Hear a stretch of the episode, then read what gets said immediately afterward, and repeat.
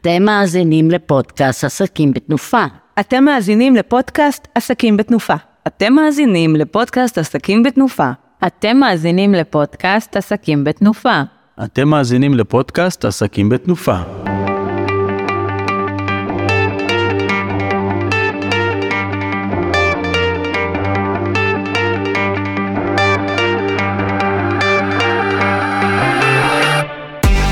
שלום, ברוכים הבאים לפרק מספר 3 לפודקאסט עסקים בתנופה, B&I. אני אדריכלית עירית מנדלוביץ' ויושבת איתי רוזלין והב שהיא מעצבת פנים. אהלן, נעים מאוד, אני רוזלין והב, אני מעצבת פנים. היום אנחנו נדבר תהליך העבודה, בעצם אה, מתי פונים לאדריכל, מתי למעצב. נכון.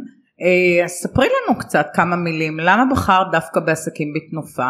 וואו, הגעתי לקבוצה מתוך המלצה והתאהבתי באנרגיות, הבנתי שזה בדיוק כל מה שאני מחפשת, גם מבחינת uh, האנשים שאיתי בצוות, מבחינת uh, המעגלים שאנחנו יוצרים לנו, המקצועיות, השירותיות, אנחנו באמת באמת מביאים איתנו משהו אחר.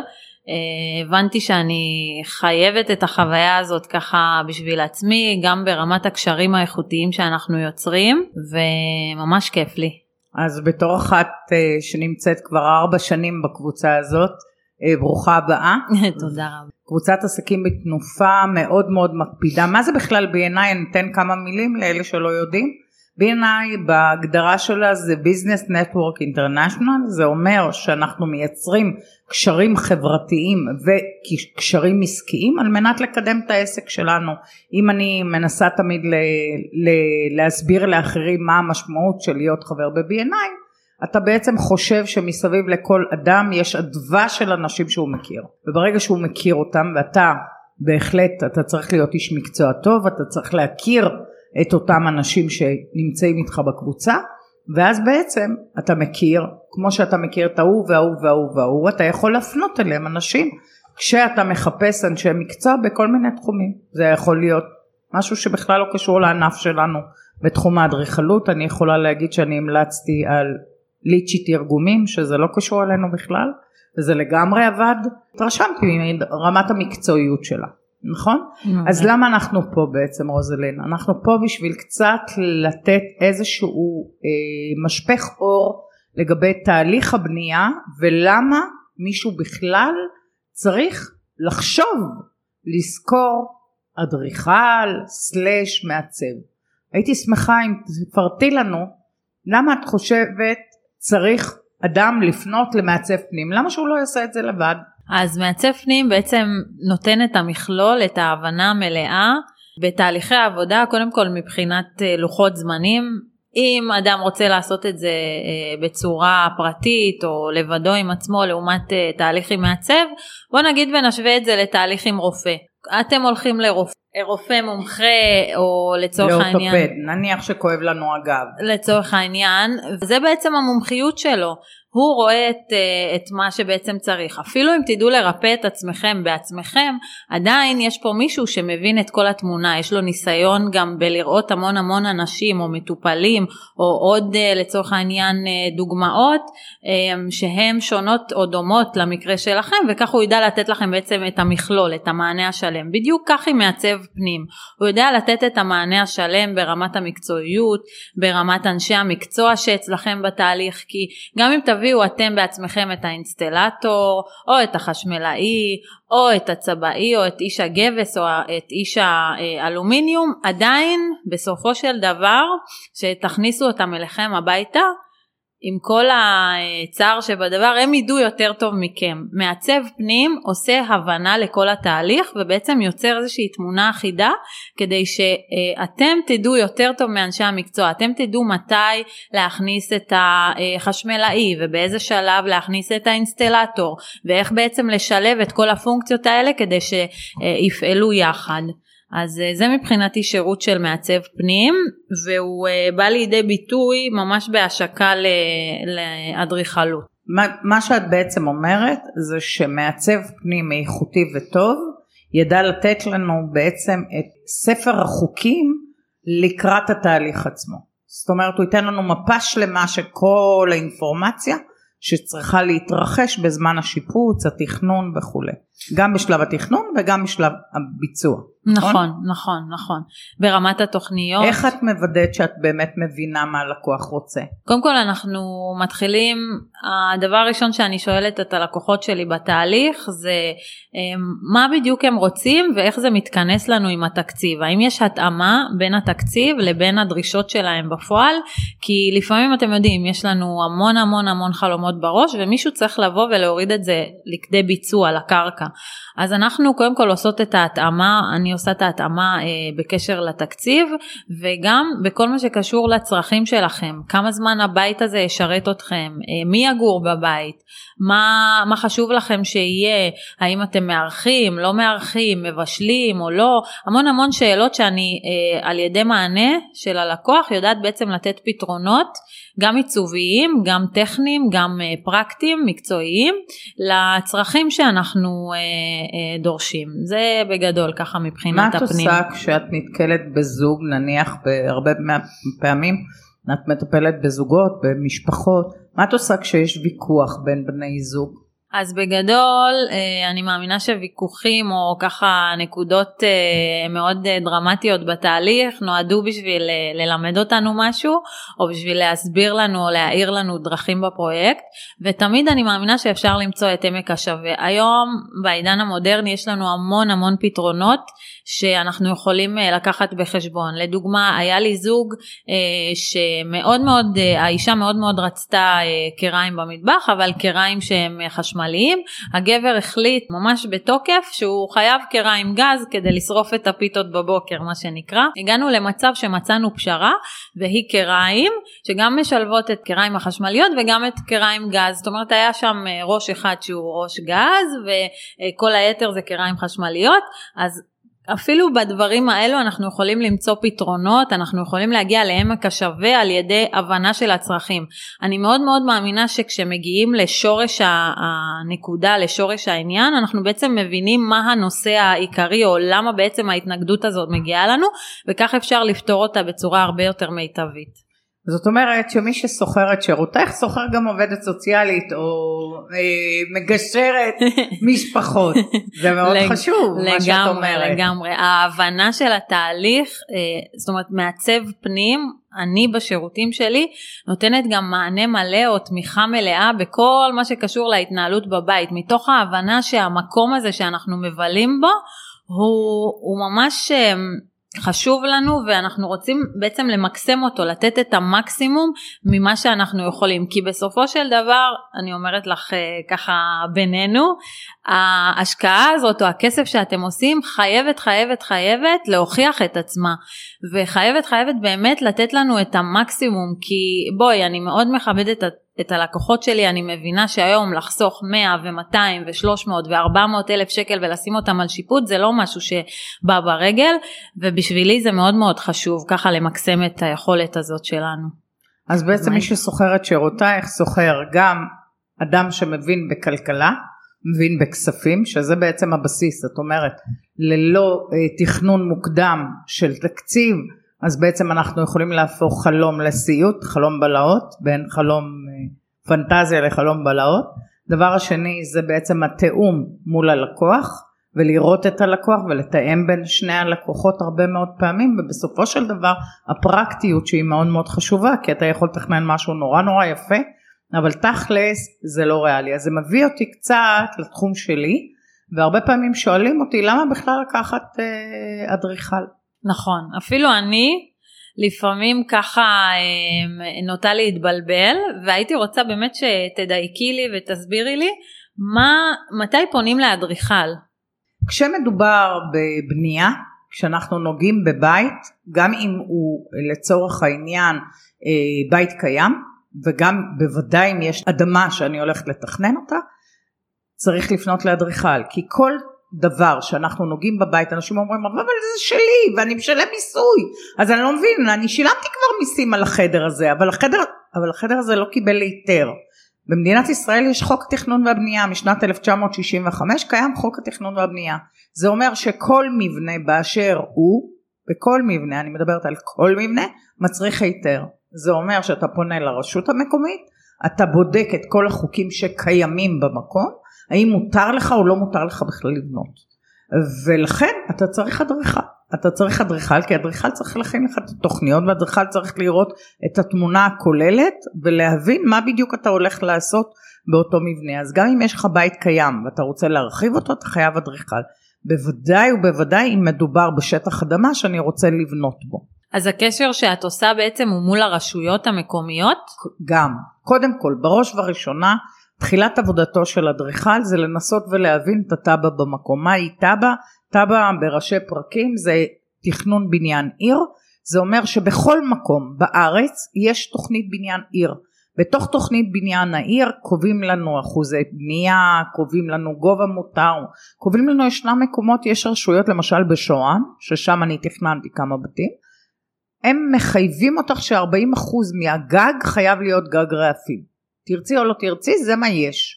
את חייבת לתכנן חז... תקרה גג שהוא כולל גג רעפים כי ככה הרשות רצתה, היא רצתה לתת מראה כפרי, זה בהגדרה מראה כפרי וזה מה שצריך לעשות. אז זאת אומרת שעוד לפני שאני בכלל מתחילה את התהליך של התכנון, הדבר הראשון שאני עושה זה לומדת את החוקים שחלים במקום. זה ממש ספר חוקים.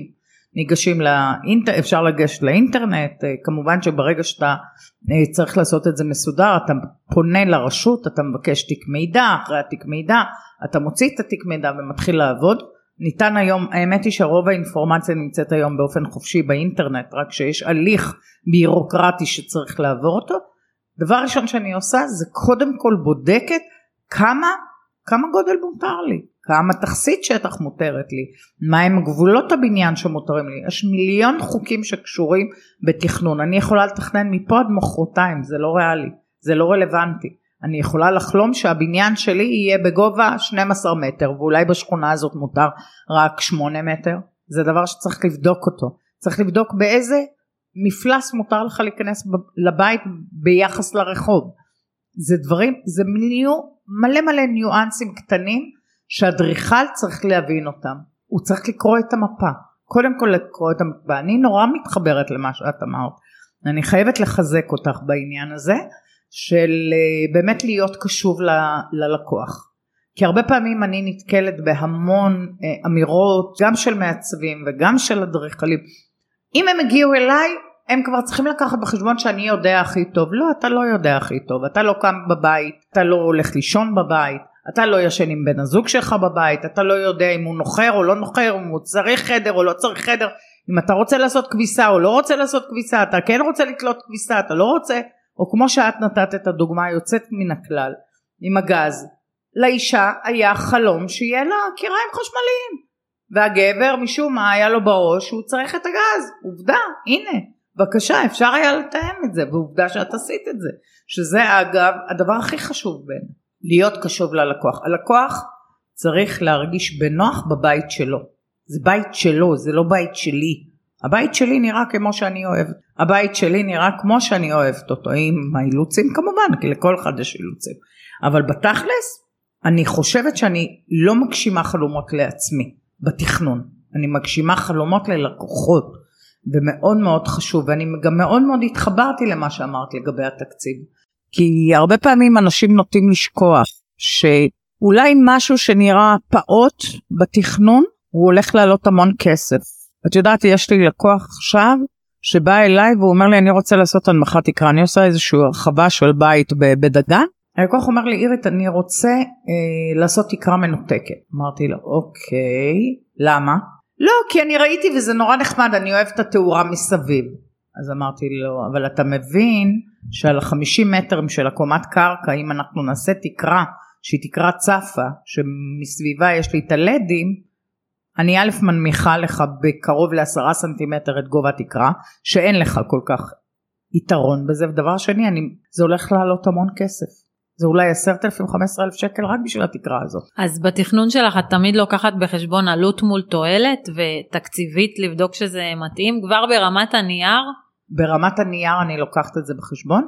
אני אתן לך דוגמה ממש מהיום יום את יודעת שאני מומחית בתכנון של משקים והגיע אליי לפני חצי שנה בערך זוג שאני מתכננת להם בית בן ממשיך במשק בכפר בן נון והלקוח בא אליי והוא אומר לי, תקשיבי, אני רוצה חלונות ענקיים, ארבעה מטר.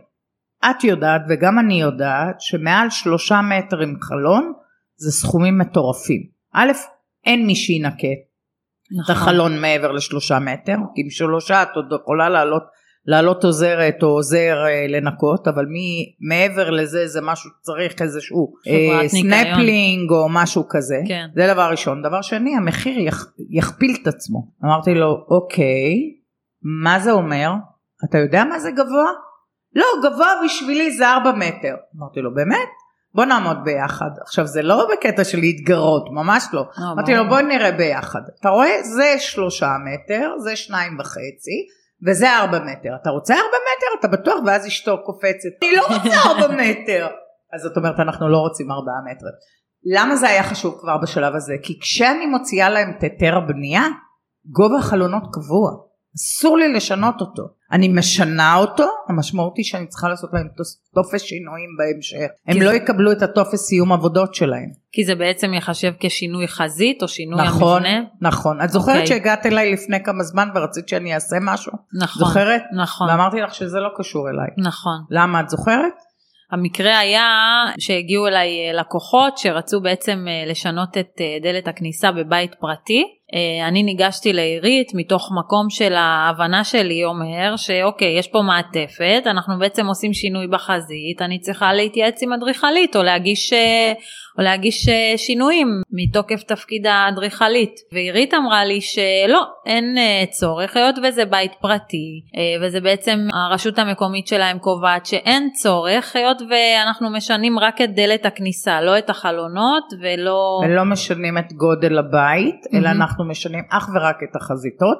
ואמרתי לך, זה לא שלא צריך להגיש, יכול להיות שבעתיד תהיה עבודה קטנה שזה לשנות חזיתות ואת זה אפילו לא צריך לעשות אדריכל.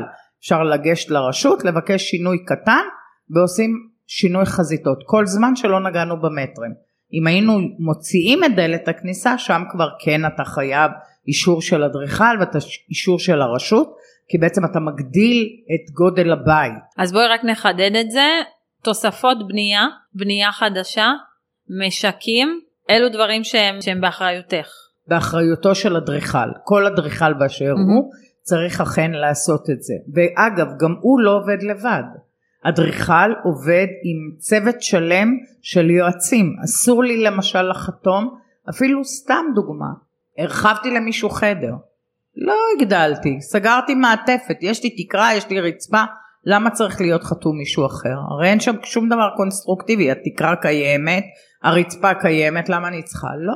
זה כן דורש חתימת קונסטרוקטור, מהנדס. אני לא רשאית לתכנן שום דבר קונסטרוקטיבי, אני יכולה לתכנן איך הבניין נראה, אני בשום פנים ואופן לא יכולה לתכנן את הקונסטרוקציה של הבניין, זה בשום אוקיי. פנים ואופן. אז זאת אומרת שהתוכניות בעצם גם במקצוע שלי כן לא עומדות לבדן אנחנו תמיד מתייעצות עם אנשי מקצוע עם, חייבים. עם אה, ממש מהדברים הגדולים כמו קונסטרוקטור שבודק לנו את החוזק של המבנה את היכולת בעצם להבין האם המבנה הזה תקני והאם הוא יחזיק מעמד אה, בעומסים אני צודקת נכון? ועד הרמה הכי קטנה שזה איש מיזוג לצורך העניין שאומר לנו יודע לאמוד את נפח החלל בהתאם למיזוג הדרוש. נכון, ולמשל אחד הדברים במיזוג, מה חסר לנו?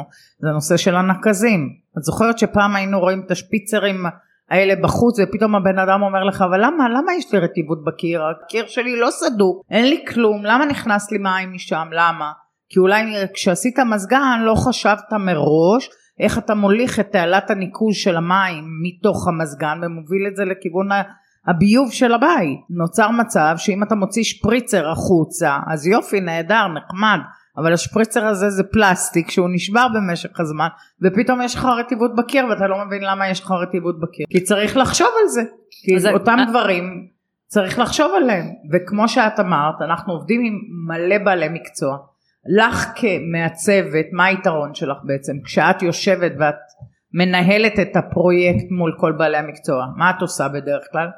אני בדרך כלל קובעת אה, לוחות זמנים שהם קודם כל ריאליים ביחס לפרויקט ודבר שני הם מאוד מאוד אה, בסדר עדיפויות מדויק זאת אומרת כל בעל מקצוע בתהליך יודע מי נכנס אחרי מי מי נכנס עם מי ככה שלא יצא לנו מצב שאנחנו לא יודעים מה יד שמאל עושה עם, אה, עם יד ימין ובסופו של דבר נוצרת איזושהי תוכנית שאני מעלה אותה בסופר פוזיציה. סופר פוזיציה המשמעות היא אני מעלה את סט התוכניות המלא ככה שאני בודקת שיש בעצם חפיפה או התאמה בין מנורות שלי והניקוז שלי והמזגנים שלי שבעצם אין שום דבר שמתנגש בשום דבר כך בעצם נוצר פרויקט שהוא שלם פרויקט שהוא מאוד הרמוני פרויקט שמתנהל בעצם כמעט אפס תקלות. כי בעצם מה שאת אומרת זה שאני לא יכולה להחליט לצורך העניין, בשביל מי שלא מכיר, אני לא יכולה להחליט להוסיף אה, נקודות תאורה אחרי שגמרו לי לעשות לי את הטיח.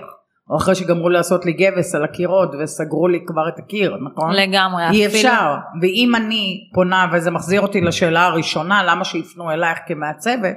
כי אם בעצם אני כאדם קניתי בית, אני משפצת אותו, מה, זה אוקיי סבבה אני מחליפה ריצוף, מה סיפור כזה גדול, בטח שזה סיפור כזה גדול, כי צריך להוסיף נקודות תאורה, עשית רצפה מסוימת, עשית קיר מסוים, את יודעת מה אנשים מתים היום על בריק, הולכים מוסיפים בריקים, עושים מפה עד מחרתיים בריקים, הם בודקים לרגע איך יקבלו תאורה הבריקים האלה, איך הם לא חונקים להם את החלל, לא, לא חושבים. יותר מזה, מישהו צריך להגיד לרצף מאיפה להתחיל את הריצוף. נכון. מאיפה להתחיל לרצף, להתחיל לגמרי. מהפינה הימנית, מהפינה השמאלית, עד איזה גובה לעלות עם מעריכים. יכול להיות ש... והיו מקרים כאלו שראיתי באינטרנט שאנשים בחרו אריח שהוא בכלל לא מתאים לקיר המסוים ואז נשאר להם ממש אה, פינות כאלה של עשרה סנטים עם ריצוף מאוד אה, לא אסתטי. אז מישהו בעצם צריך להוביל את כל המהלך הזה אפילו אם כמו שאת אומרת זה רק קיר בריקים. נכון. אה, כן לגמרי, צודקת. כי כל דבר הוא חלק ממכלול. את צודקת. ואם אני בוחרת בריקים בצבע אפור ואני בחרתי רצפה בצבע צהוב אז זה לא ממש מסתדר ביחד. נכון. ואז יש איזשהו מישמש כזה שאנשים לא מצליחים להבין אבל מה שילמנו כל כך הרבה כסף וזה נראה כמו ג'יפה. זה ג'יפה כי אין מי שיחשוב כמוך על ההרמוניה על המכלול. אני מצחיקה אותך עם המילים האלה לגמרי. כי אבל זה זה בדיוק זה המכלול הוא הזה. נכון. זה מביא אותי לשאלת השאלות את יודעת, אחד הדברים שהרבה אנשים שואלים אותי, היום בבוקר דרך אגב, את יודעת על הבוקר, דיברתי עם גלית יעקב, העורכת דין שלנו בענייני נדל"ן, ואני נוסעת איתה בדרך, ועל הדרך היא שואלת אותי, תגידי, מה זה משק שהוא משק מקצועי? אז אמרתי וואלה, גלית, אני מתחילה להרגיש כמו רופא שיניים. אתה הולך לאיזשהו מפגש, ההוא אומר לך, כואב לי פה, אתה יכולה רק להגיד לי ככה וככה? אמרתי לה איזה מזל שלא צריך לפתוח את הפה. אז אני רוצה שנגיע ככה, אנחנו, מאוד מאוד חשוב לי שתתני לנו איזה שלושה דברים שלפני שבן אדם מתחיל את תהליך השיפוץ, למה שהוא, איך הוא יבחר אותך, איך הוא יבחר את אותו מעצב פנים שיתאים לו ושילווה אותו לאורך כל התהליך. אוקיי, okay, אז אני חושבת שהדבר שהכי הכי חשוב בבחירת מעצב זה היכולת של המעצב לשמור על הלקוח בתהליך. להבין שיש פה המון המון בעלי מקצוע ואני מעצבת באה לשמור עליך בתהליך סליחה, מול בעלי המקצוע, לא בקטע רע, אנחנו לא חלילה, כולנו בני אדם, כולנו רוצים uh, לטובת הפרויקט, אבל יש כאן מישהי שמובילה את הפרויקט ובעצם מנצחת על כל התזמורת הזאת של בעלי המקצוע. הדבר השני, לשים את הלקוח במרכז, לראות שיש חיבור עם, ה, עם המעצבת, שהיא באמת מבינה את רזי אה, נשמתכם, כי אתם נכנסים פה לתהליך ארוך, שלפעמים אפילו יכול אה, לקחת אה, חודשים ואפילו שנים, להבין שיש חיבור עם, עם המעצבת, כי תמיד יהיו בתהליך עליות ומורדות, אבל בעצם תקשורת טובה והיחסים הם טובים, מאוד מאוד מקל על התהליך. הדבר השלישי, לדעתי זה החשוב ביותר, ביותר זה החיבור לסגנון העיצובי. כל מעצבת יש לה את הפורטה שלה, לכל מעצבת יש את תחום שהיא אה, יותר טובה בו מבחינה עיצובית ופחות מבחינה עיצובית וגם ללקוחות יש דברים שיותר חשוב להם בתהליך ופחות ולאן שהם מתחברים לכן חשוב להתחבר לסגנון העיצובי של המעצבת כי כך גם היא תדע לתת את המומחיות שלה. יש מעצבות שהמומחיות שלהם הן, אה, הוא בעיצוב מודרני או עיצוב כפרי. זה דברים שהאלמנטים בהם שונים וכשיורדים לרזולוציות של פרטי פרטים זה מאוד מאוד משנה את העיצוב. לכן חשוב להתחבר לסגנון העיצובי. מה איתך? מה את אומרת? מה שלושת הטיפים שלך לאדריכלות מנצחת? קודם כל בעיניי הדבר שאת רשמת אותו באמצע ולדעתי הוא הדבר הכי משמעותי שצריך להיות אדם לפני שהוא מתחיל את התהליך זה להתחבר לבן אדם שעומד מולו. אתה צריך להרגיש הכי בנוח מול האדריכל שלך. אם אתה לא תרגיש בנוח אתה לא תשאל אותו את השאלות הרלוונטיות, אתה תשתוק בתהליך ואז תקבל בית שהוא לא שלך, בית של אולי אותו אדריכל במקרה הטוב של אותו אדריכל, בסדר? אז קודם כל תחושת הבטן, זה דבר ראשון. הדבר השני שאני מייעצת ללקוחות לא דף, לאו דווקא בבחירת האדריכל. בחירת האדריכל בראש ובראשונה בעיניי הדבר הכי משמעותי שהוא יהיה אדם הגון, בן אדם עם ניסיון, לא להתבייש, לשאול ניסיון, לבקש טלפונים של אנשים שממליצים או לא ממליצים על אותו אדם, לחטט. פשוט להסתכל, לברור, לבדוק, כי זה א' ב'. כל השאר אפשר לתקן, אבל את זה אי אפשר. כן אני הייתי רוצה לתת לכם שני טיפים שהם משמעותיים מאוד מאוד לפני שאתה מתחיל תהליך של בנייה. חבר'ה, תבדקו היטב היטב את התב"ע שלכם. תראו שהחלומות שלכם הם ברי יישום. אם אתה רוצה לבנות בית של 500 מטר, תבדוק שהתב"ע שלך נותנת.